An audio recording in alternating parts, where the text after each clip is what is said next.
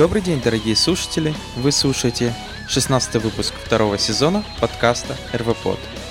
И с вами на сегодняшний день, опять же, только Алексей Васильев, и мы рассмотрим, какие же интересные новости произошли в мире Руби и Веба за эту неделю. Итак, поехали! Первая новость – это то, что у нас, опять же, несколько релизов Ruby, а именно Ruby 2.0.p 481 и Ruby 2.1.2. А, в основном, понятное дело, поскольку это минорные релизы, даже патч-релизы, то особых изменений нет. В основном это багфиксы. А, первое это пофикшен старый OpenSSL. Была такая регрессия в P451. LibYAML а, обновлен, поскольку там тоже был HEP Overflow в YAML библиотеке, как мы помним. А, а также, как мы помним, не так давно а, вышла новая версия Ubuntu 14.04 LTS, Long Term Support. И некоторые уже даже решили ее использовать, почему бы нет, хотя на серверах сейчас нельзя на нее обновиться, пока не выйдет хотя бы 14.04.1. Ну, я имею в виду не то, что нельзя, просто механизм обновления самого Ubuntu не позволяет. И с выходом этой версии там была, обновлен, была обновлена библиотека, которая называется Redline. Э, Redline — это специальная библиотека, кроссплатформенная, которая используется для написания command line утилит. Вот. И получается, Ruby тоже использует эту библиотеку в своих зависимостях для сборки. И получается, как только вышла эта версия Ubuntu, можно так сказать, а с ней новый Redline, э, Ruby перестал там собираться. Ну, точнее, он не мог собираться по дефолту, его надо было накладывать еще дополнительный патч перед сборкой. И вот получается вот эти две версии, 2.0.0p481 и как раз 2.1.2, они уже собираются даже на этой Ubuntu. А, поскольку по своему опыту я попытался один проект, как только вышел это Ubuntu, промигрировать, ну не то что промигрировать, его надо было перенести, я решил, почему его не перенести на новый LTS, но как оказалось, Ruby там не собрался. И я пытался собрать 2.1.1. Ну вот, как пишут уже 2.1.2, он собирается. Но мне уже не удалось это потестировать. Проект к этому времени остался на 12.04. А, про это тоже можно не беспокоиться. Как мы знаем, LTS поддерживаются 5 лет, а значит 12, ну, сколько ему еще? До 2017 года будет поддерживаться. Поэтому бежать быстро, мигрироваться на новый LTS не имеет особого критического смысла. Эм, это все, я думаю, изменения по Ruby. Как бы ничего такого критического. Некоторые проекты мы уже перевели, я перевел на 2.1.2, то есть как бы если у вас на 2.1 X, то это там ничего не произойдет. А, еще в 2 1.2 пофиксили, как вы помните, есть такая была проблема, это hash reject regression. Это то, что если вы какой-то объект наследовали от хэша, класс, точнее, создавали, и потом вызывали метод regression, то он, в, он возвращал вам потом класс hash. Это была такая регрессия, и вот ее пофиксили в 2.1.2, она появилась в 2.1.1. Э, обновил пару серверов, как бы ничего критического, все как работало, так и работает. Поэтому обновляйтесь, если вы уже находитесь на двойке. Единственное, что не забывайте, что 2.1 по сравнению с 2.0 кушает больше памяти. Нечего удивляться. Кушает еще, дай боже, каждому. А, поэтому выделяйте им больше памяти, но зато шевелится быстрее. Закончили с Ruby on Rails и перейдем к одной из популярнейших, понятное дело, библиотек на Ruby on Rails, точнее, на Ruby это Ruby on Rails. Все. Сам себя запутал. Uh, вышло на сегодняшний день новые версии. Это Rails 3.2.18, 4.0.5 и 4.1.1. Uh, в основном там всего лишь один security fix, ну, который все-таки считается важным. Это uh, называется он, если не ошибаюсь, implicit, implicit render. Это ну, не знаю, возможно, у вас такое, конечно, есть. Это когда вы в параметрах можете передавать файл, который нужно отрендерить. И прям этот парамс пробрасываете в рендер. Ну, понятное дело, ничего э, этого хорошему не светит. И вдруг, если у вас есть такой код, то там, оказывается, была уязвимость этого рендера, э, что неудивительно, и это было пофикшено в этих версиях. Поэтому, если вы какой-то из этих версий пользуйтесь, можете обновлять, хотя тут всего один security fix, и если у вас в коде ничего такого нету, ну, все равно в любом случае обновляйтесь, как бы там ни было. А, вот, кстати, сразу же к этой новости. А, в блоге Dan Sfeld PL вышел блокпост о том, как он проапдейтил Rails 4.0 проект на 4.1. А, понятное дело, что основные проблемы, с которыми он стыкался, это то, что некоторые библиотеки еще, понятное дело, были не готовы к Rails 4.1. А, приходилось их просто прям с мастера брать. Какие еще проблемы у него были? А, то, что, например, некоторые методы не работают уже с релейшенами, и надо было вызывать сначала, то есть создавать, например, фетчить что-то из базы данных через Active Record, потом принудительно говорить, э, привести это к массиву, а потом уже делать какие-то операции над массивом. Потому что вот 4.1 это поменяли. А также по своему опыту скажу, в чем разница там 4.0 при миграции на 4.1. Первое это то, что поменяли формат хранения куков. Теперь он сначала маршализировался, теперь же он собирается туда и назад в JSON. Все это было сделано из-за безопасности, потому что маршализация не настолько безопасна, как просто туда-назад JSON гонять. А, понятное дело, что если вы просто промигрируете, то некоторые все пользователи автоматически разлогинятся. Чтобы таких проблем не было, а, в хранение формата можно указать hybrid, гибридный. Это будет означать, что на текущий момент рельса будет понимать и Marshall формат дампа, значит пользователи смогут продолжать дальше работать, и JSON. Ну, понятное дело, они на, ход, на ходу сразу будут мигрироваться э, в JSON формат хранения куков. Э, также, как мы помним, у нас э, секрет токены вынесены из инициалайзера теперь в отдельный YAML файл. Э, что же они еще там поменяли? Вроде бы больше ничего такого не стыкались, но опять же, да, многие библиотеки пришлось брать с мастера. ActiveAdmin, ActiveAdmin, например, я постоянно приходится брать с мастера. Не знаю, почему так происходит. Вот. Ну и там много сейчас ошибок всяких деприкейшенов валится, то есть надо тоже за ними смотреть. Ну, в основном такое, я бы не сказал, что сильно какой-то жесткий апдейт, но вот когда будете обновляться, будете знать. И вот еще один блокпост, который тоже рассказывает, что есть какие-то проблемы. Например, у него было то, что классный MSet Fixture класс, он был удален. Вот и все. Так, ну что ж, не будем останавливаться надолго и перейдем к следующей новости. А следующая новость в блоге Зака Кемп, Кемп который рассказывает про то, а, как он, можно так сказать, а, создавал заново а, хэш в Ruby, используя бинарный поиск по, дереву.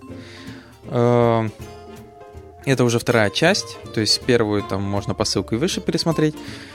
То есть тут он рассказывал, как он создавал хэш, как работает в Ruby, но используя, понятное дело, бинарного дерева. Достаточно интересный блокпост, потому что он расписывает э, имплементацию вообще хэш, э, хэш-таблиц, как они работают, как они имплементятся без самого того же хэша нативного, который есть в Ruby, что это из себя представляет, а именно в виде бинарного дерева. А также достаточно, что мне понравилось в его блок Э, в его блокпосте, что кроме того, что он пишет сам код, он автоматически э, покрывает его тестами, то есть он наоборот делает по любимым многим э, методологии TDD, он сначала немного пишет, потом создает тест, говорит, что вот я ожидаю, что вот так должен работать наш собственно созданный бинарный, ну, хэш, можно так сказать, его бинарный хэш по дереву. Вот. И потом уже начинает писать код, э, который, получается, делает так, чтобы э, тесты проходили. Э, покрывает разные тест-кейсы, то есть, понятное дело, что хэш у него сохранение, взятие данных, оттуда поиск по ключам, даже есть какие-то фичи, там называется default proc, которые надо тоже поддерживать. Очень, ну, как бы достаточно интересно просто посмотреть, как вот это все работает и может имплементиться. И что еще интересно, все это покрывается с использованием мини-тест. Что достаточно, ну, я в основном привык к распеку, но мини-тест тоже достаточно интересно глянуть, как им писать и покрывать. Как бы ничего сверхъестественного, но смотрится интересно. Вот, поэтому для тех, кто действительно интересно, как вообще им, э, заимплементить э, хэш с использованием бинарного дерева э, именно в Ruby, как это вообще работает, и интересно узнать, эта статья достаточно интересная, я рекомендую ее почитать.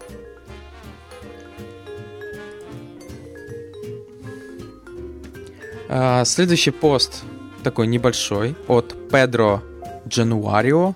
Я надеюсь, правильно его прочитал, там еще какая-то галочка сверху в имени. А, который рассказывает про Ruby on Rails тулы для профилирования.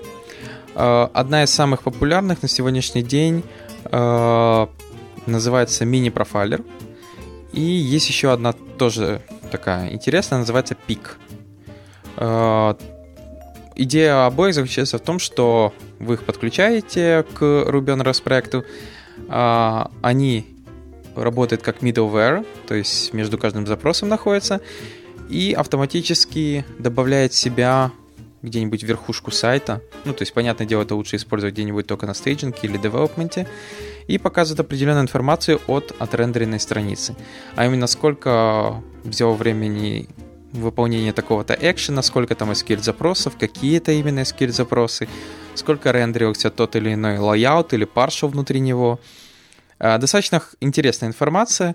Единственное, на, на что хочу сделать маленькую заметку, э, штука иногда небезопасная. Точнее, не то, что безопасная, но по глупости можно сделать так, что сайт для вас перестанет работать. А именно, как оказалось, например, тот же mini-profiler э, хранит всю информацию в куки. То есть вы как бы посылаете запрос, он там это как-то гарбачит и через куки как раз передает в эту всю э, вьюху. А, так вот, если у вас, например, тот же стейджинг, вы там держите активный рабочий мини-профайлер, а, и возьмете просто банально на него, натравите АБшечку, например, Apache э, Benchmark, то, ну, немного запросов, я не говорю там огромное количество. А, проблема в том, что АБ игнорирует куки. И получается, куки эти будут накапливаться. И потом, когда вы попробуете просто зайти со стандартного браузера на ваш сайт, вы получите большую фигу. Потому что, например, тот же Nginx просто вам скажет, что такого размера куку он не собирается обслуживать, которая там накопилась. И там может накопиться 2, 3 мегабайта, 5 мегабайт, 10 мегабайт. Ну, это то, что получалось у нас. Как бы не специально, но вот случайно. И получается, на нашем айпишнике именно по этому запросу просто перестает работать сайт. То есть он вообще, браузер просто Э, точнее, Nginx просто говорит, нет, не могу, я такую куку вообще в жизни обслуживать не буду. Понятное дело, это можно увеличить лимитами. Э, ну, единственное, как мы это, получается, решили, мы просто его отключили. Потому что мы долго не могли понять, мы где-то потратили, я потратил час для дебага, чтобы понять, почему сайт, сайт на стейджинге вдруг перестал именно для нашего айпишника работать. И нашел вот такую проблему, что когда мы пытались проверить, насколько э, страница быстро отрабатывает через абэшечку, э, чтобы понять, что там где тормозится при огромном нагрузке, мы просто-напросто сделали так, что сам же мини-профайлер сделал нам хуже. Поэтому да, используйте достаточно интересные тулы. А, хотя если у вас есть New Relic, я думаю, как бы это не сильно поможет. Это такой New Relic в миниатюре, бесплатный. Вот. Э, но если вот будете использовать, просто знайте, что есть у него вот такие небольшие э, баг-кейсы.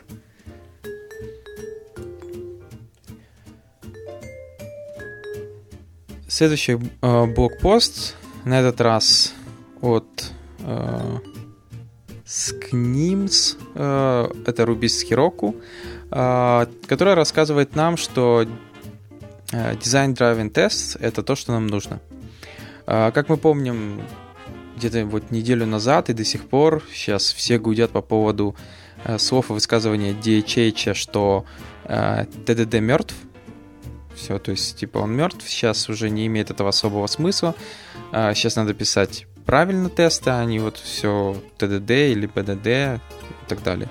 И в данном случае как раз данный автор рассказывает, что есть такой подход, называется Design Driven Test в котором он объясняет основные принципы покрытия тестами, а, как это покрывается и все остальное. Например, он объясняет то, что есть user есть интерфейс тестинг. Он объясняет, что, например, если вы что-то пишете, фиксите, и потом это, например, э, что-либо ломает, это надо покрывать минимально. Ну, то есть может сломаться. Например, он объясняет это так. Есть expensive тестинг, в котором вот вы пишете некий сервис, и через три дня ломается э, sign-up. Все. Э, это просто невероятно плохо, то есть это говорит о том, что sign-up должен быть покрыт с ног до головы полностью, чтобы этой боли больше никогда не возникало. Э, при этом он должен покрыть быть не покрыт юнит-тестами, а я думаю, как раз именно acceptance-тестами он должен быть покрыт, то есть той же копибарой э, и поверх копибара чем-либо другим. Потому что вам четко надо знать, что он именно работает так, как требуется. Э, также он объясняет такие проблемы, как год объекты. Ну, что это типа не всегда хорошо. И многие еще минимальные вещи, э, которые, я думаю, тоже следует глянуть, э, потому что достаточно действительно блокпост не, вообще небольшой, в котором основными поинтами как раз рассказано, э, что, где, как, плохо, хорошо и почему так надо делать. Вот. С многими я согласен. Действительно, такие вещи, которые вот очень важны на сайте, их действительно надо покрыть тестами. Но это не означает, что вам надо стопроцентное покрытие, тест coverage. Стопроцентный тест coverage не всегда и помогает, и ничего не... Ну, в новом случае не всегда что-то решает. То есть есть какие-то участки, которые три раза надо покрыть разными типами тестов, юнит-тестами, acceptance-тестами. А, потому что если они сломаются, все, это полный крах. А если где-то там картинка по-другому показывается, ну, пофиксится, это не критический баг. Ну, опять же, конечно, зависит от ресурса. И следующая новость. 6 э, мая вышел официальный релиз Jekyll 2.0.0. Jekyll — это написано на Ruby стати, э, генера, статический генератор сайтов. Э, на сегодняшний день, ну то есть он вообще просто для генерации статических страниц и прочего. И что удобно, по дефолту он поддерживается в GitHub. То есть в GitHub, если вы создаете GitHub Pages, вы можете туда или статический сайт вложить, или же просто вложить Jekyll, а GitHub э, сам уже будет с помощью него генерить э, статические страницы. Что достаточно удобно, получается, платформа, если вы там держите какой-то э, блогинг-платформу или что-либо еще, какой-то там сайт-визиточку. Понятное дело, на сегодняшний день есть еще такие штуки, как Octopus, это именно тоже блогинг-платформа, поверх Jekyll, если не ошибаюсь, написано, и отдельно, например, э, существующий от него Middleman, который, например, мы там же используем для RV-пода. Но Middleman, получается, не поддерживается тем же GitHub, и мы, получается, просто генерим статический сайт в другую ветку гита и просто показываем статические страницы. Но это мы отвлеклись. А, все-таки что же тут интересного? Во-первых, добавили коллекции, то есть огромное количество а, кастомных документов теперь по, можно по типам раскидывать. А, новый темплейт добавили. Авто, туда же добавили поддержку SAS и Coffee скрипта. До этого приходилось это добавлять через Rake или Grant. Ну, не сильно очень круто было. YAML Front Matter Defaults теперь. Э, работает. Э, также добавили, что Markdown у можно создать для Markdown свой препроцессор. Кстати, очень э, крутая штука в действительности, потому что иногда действительно вы хотите какой-то создать кастомный тег в Markdown, потому что ну, Markdown не всесилен, э, и вам бы хотелось все-таки, чтобы он выглядел как Markdown, но ваш препроцессор его мог объяснить, как сконвертить в какой-то HTML. И вот в данном случае это добавили, это очень круто. А, в Liquid фильтры добавили такие опции, как Where и Group By. И они переключились с Maruko на Cramdown а, Markdown конвертер. Потому что Maruko умер. Ну, сама по себе библиотека. А Cramdown поддерживается дальше. Вот, то есть э, изменений мелких тоже достаточно много, их более 200. Э, огромное количество контрибьюторов контрибьютов Jekyll. Просто невероятно. Там на странице все есть. И получается сразу же 8 мая э, вышла версия 2.3.0, э, которая там пофиксила основные некоторые мажорные баги.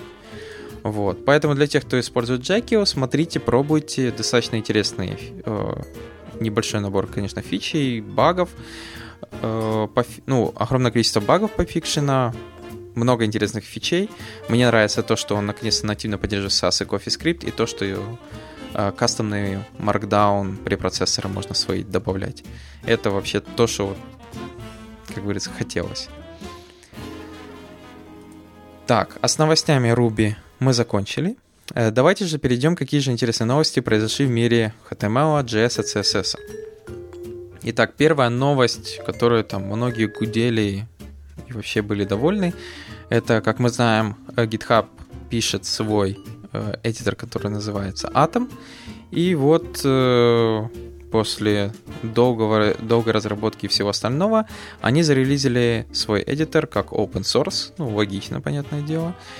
И вот он подмит лицензии, его теперь можно э, посмотреть, там, контрибьютить в него. Э, что можно сказать про Atom? Э, я пользовался многими эдиторами, до сих пор пользуюсь тем же Vim, Sublime, TextMate первым, уже TextMate первым не пользуюсь, вторым пользуюсь до сих пор. И вот Атомом. Я решил ему дать пару, можно так сказать, недельку попользоваться. Что хорошего? Хорошо то, что многие плагины действительно пишутся на HTML, CSS, JS.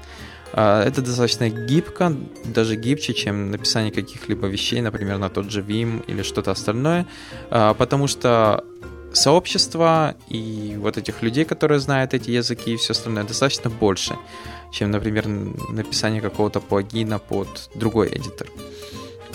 Там все-таки придется разбираться больше. А, какие еще позитивные вещи? Э, то, что все достаточно выглядит хорошо, красиво, ну и то, что это как браузер. Минусы, это, понятное дело, производительность. На крутых тачках это не ощущается, но все-таки это такая вещь не нативная. Э, что мне еще не нравится, вот, например, на Маке он почему-то любит э, compile кэш сбросить мою домашнюю директорию, туда накидать всяких кофе с son of less файлов. И я это замечаю, мне это не нравится. Зачем он это делает, я не знаю.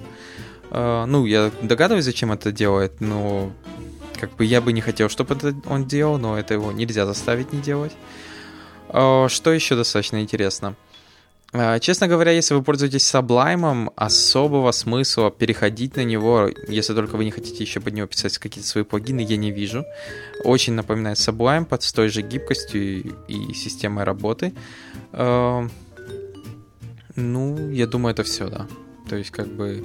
Ну, сам по себе эдитор э, достаточно интересен, я думаю, он будет жить, все будет комьюнити жить, и тем более компьютеры на сегодняшний день такие, что сомневаюсь, что кого-то это испугает э, его, например, если он там будет немножко прожорлив. Ну, например, понятное дело, что Vim и его сравнивать тяжело. Например, его проще сравнивать с тем же TextMate и Sublime. Вот. Э, поэтому, да, еще один эдитор, тем более стал open source, вообще все самое-самое лучшее. И тут же, не отходя от темы, Э, команда, которая разрабатывает Atom, э, сразу же выпустила свой небольшой JS-фреймворк. Э, даже, можно так сказать, не фреймворк, а такой client-side view фреймворк. Если там, например, React, вы видели это, просто view layer, то в данном случае этот называется SpacePan. Это что-то типа такое вьюшка все-таки, view, ну и немного контроллер. И что самое интересное, все это комбинируется как jQuery а, объект.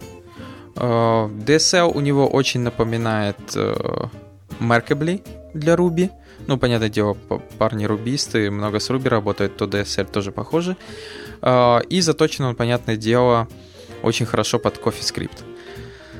Э, на самой официальной странице вы можете глянуть, ничего сверхъестественного, просто пишите классы, контент для этой вьюхи, а через, получается, вот эти э, DSL методы вы описываете, э, как будет выглядеть вьюшечка, там div, а в него h и все остальное. Я бы не сказал, что это что-то такое сверхъестественное, смотрится достаточно просто.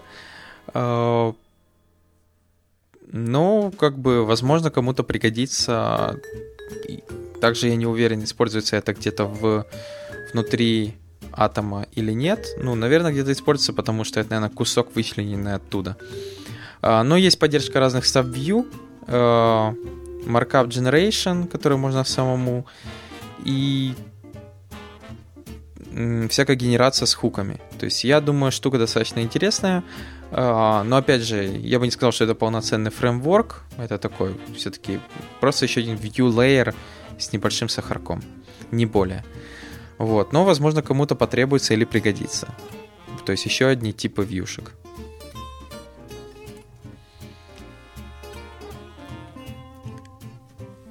А, следующая библиотека у нас называется grab, grapnel.js. Grapnel, а, возможно так. А, это небольшой JavaScript роутер, который весит всего почти 1 килобайт и как раз покрывает все нужные вещи именно роутера. То есть, если вам нужен только роутер в JavaScript, не обязательно для этого подключать, например, тот же Backbone библиотеку с э, jQuery, с underscore, а можно просто взять Grapnel, э, и подключить его, и он предоставит вам полноценный роутер. Э, смотрится достаточно интересно. У него есть декларативный э, роутер, именованные роуты, uh, поддержка regex контекста. Что самое интересное, поддерживает и Require.js и Common.js. То есть особых проблем у него с этим нету. Поэтому штука достаточно интересная, простая. И я думаю, если у вас нужна только это, вот, пожалуйста, эта библиотека решит вам проблему с роутером.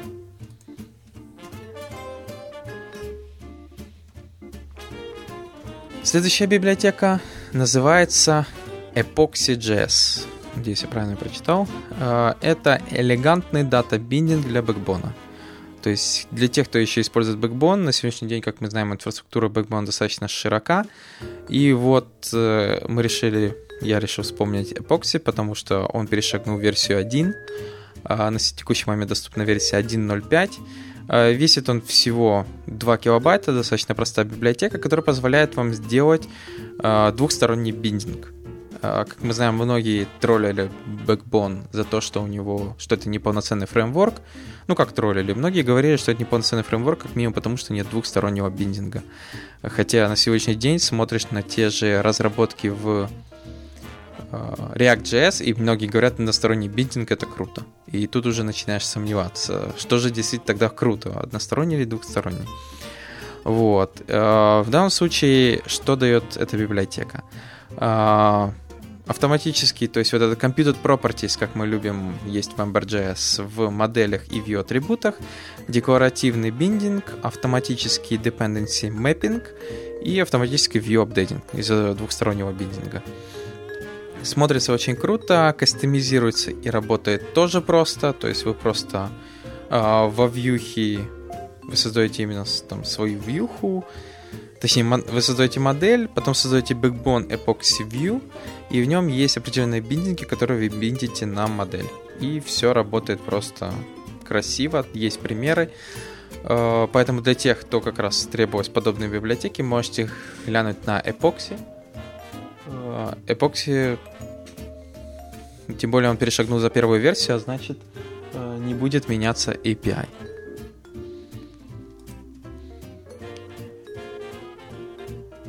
Следующая библиотека, э, можно даже так сказать, не библиотека, а всего лишь небольшая, опять же, добавочка, называется э, Kindling Grid. Как мы знаем, на сегодняшний день есть Bootstrap, Foundation, многие CSS, HTML фреймворки, которые вы просто присоединяете, и все и все, и вы можете целый интерфейс клепать. Э, проблема заключается в том, что иногда, когда вам надо сделать что-то очень простое, то это как из пушки по слону. То есть э, вы прицепили огромный фреймворк, который уже начинает весить непонятно сколько на странице, и вам еще и кастомизировать его надо, и многие просто дописывают что-то, то есть только увеличивают размер, вместо того, чтобы идти в настройки, именно, например, через того же SAS или LS, и кастомизировать фреймворк. А, и вот перед нами вот эта небольшая вещь, которая называется Kindling Grid, а, которая создает, а, понятное дело, responsive, как это любят говорить, grid system, то есть систему гридов. Просто, то есть и все. Это только гриды. То есть получается, если вам нужна система responsive гридов, то перед вами как раз эта система, которая называется Kindling Grid, который вы просто подключаете, то есть поддержка стандартная, обыкновенные гриды, делаются они просто row, span и количество, гриды с офсетами и все. Вот. То есть вы подключаете, автоматически, понятное дело, гриды поддерживают господи, смещение в один рядок, если это mobile, и все остальное. А, опять же, библиотека рассчитана для тех, кому нужно только, например, грид. Нам не нужно с пушки по воробьям. Понятное дело, что если огромный какой-то там начинается проект, где потребуется все, начиная от кнопочек, заканчивая, возможно, слайдерами, то да, иногда, возможно, проще подключить Bootstrap. Э, возможно, как я сказал. Проблема заключается только тогда начинается в другом, что многие так оставляют Bootstrap, и на сегодняшний день все стартапы похожи как сайт Bootstrap. Э, никакой какой-нибудь уникальности или чего-либо в дизайне. Следующая библиотека, хоть она Э, то есть она находится сейчас у нас, ну, как вы понимаете, в новостях про JS, CSS, HTML. Э, но тут и Ruby есть, потому что она написана с использованием Ruby и ставится через gem install. А задача заключается в том, чтобы создать Markdown на основе Markdown документирование вашего CSS и HTML в системе. Э, многие про это задумывались, но мало почему-то кто-то реализовывал. И вот, наконец-то, Э, автора звать... Э, как же автора звать?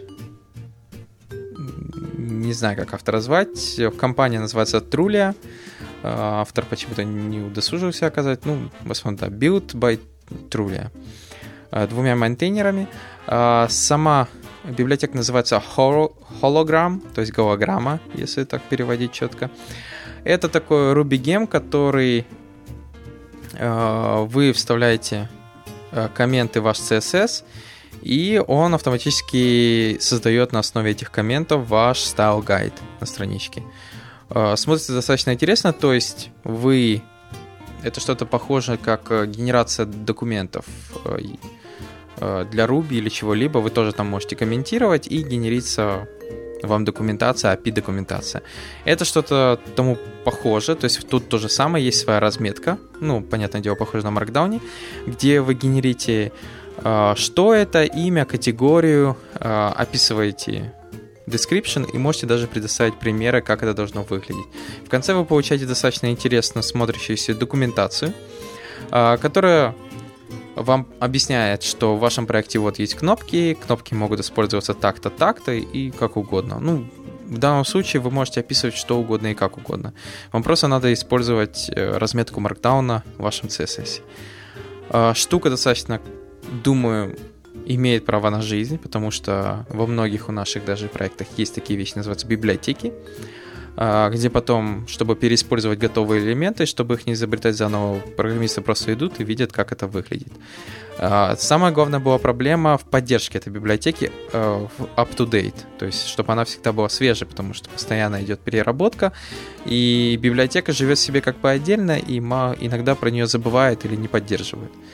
И как раз я думаю, вот такая вещь удобна тем, что вы всегда идете в CSS, что-либо там меняете, и эта библиотека автоматически будет э, перегенерить вашу документацию, и вы получаете обновленный вид тех же кнопочек и чего-либо остального. И я считаю, это хорошо. И последняя библиотека, э, не по важности, понятное дело, э, называется select2d.js.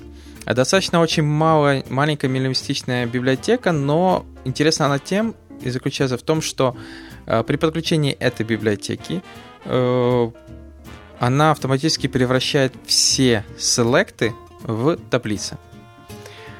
Э, сначала так думается, зачем, а я объясню. То есть вы можете создать селект некий и контролировать его в виде таблицы. А именно, если это обыкновенный, например, там не без multiple select, а, то вы можете, например, из него сделать трехячейную, например, таблицу, три ячейки, и нажатие на эту таблицу автоматически выбирается нужный select, ну, нужный value, значение из этого селекта.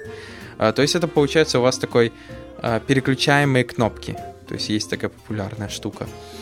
Если же это у вас multiple, то есть э, multiple select, в котором можно несколько значений выбирать, как мы знаем, он выглядит как список такой раскрытый, вы там можете, зажимая Ctrl или Command, у кого же какая система, выбирать несколько значений. В данном случае тут это генерится в многоячеечную таблицу, и э, вы можете зажимать опять же те же кнопки, нажимать на ячейки этой таблицы, выбирая нужные значения. А, выглядит достаточно просто э, и эффективно. Поэтому если ваш селектор надо превратить вот в подобие ячеечной выборки, там есть достаточно огромный, например, пример с странами. А, понятное дело, библиотека еще поддерживает э, дополнительные ивенты. А, вы ее просто подключаете и начинаете использовать. То есть ничего сверхъестественного работает в Chrome, Firefox, Safari и даже IE, кроме шестого, понятное дело. Вот и, и все, я думаю, про эту библиотеку. Так, а на сегодня все. А, не забывайте а, подписываться на нас, а, твитить, также предлагайте нам кандидатуры, которые мы могли бы записать, записаться в, с РВ под кафе. Надеюсь, мы его в скором случае запишем, точнее я запишу. И до скорых встреч. Пока.